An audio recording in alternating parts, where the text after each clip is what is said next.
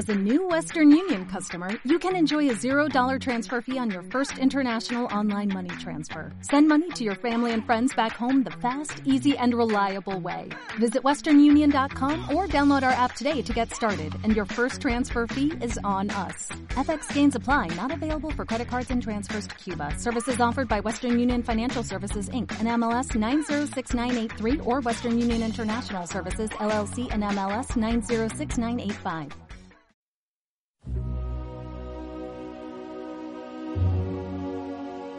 El reloj del castillo debió ubicarse en la torre del homenaje alrededor del siglo XVIII, a la vez que se trasladó una de las campanas de la iglesia para incorporarla a su mecanismo.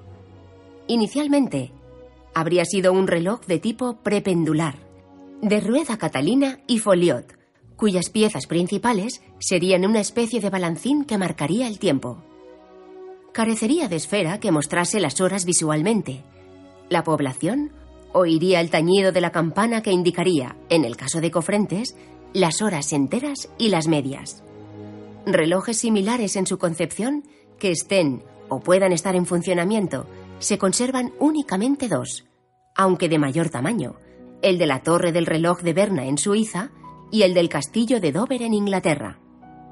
Este reloj se encuentra en la torre del homenaje del castillo por ser el único lugar con suficiente altura para el recorrido de las pesas, además de ser un lugar desde el cual acústicamente se domina un espacio más amplio. Entre sus características más interesantes están el ser un reloj de herrero hecho todo él mediante forja. Actualmente, la maquinaria que encontramos es la reformada alrededor del siglo XIX, cuando se le cambia el sistema de remontaje de las pesas y se le añade el péndulo y el eje que mueve la rueda que conecta con las manecillas de las agujas, además de la esfera o muestra exterior. Este reloj ha estado en funcionamiento desde su ubicación en la torre hasta más de la mitad del siglo XX.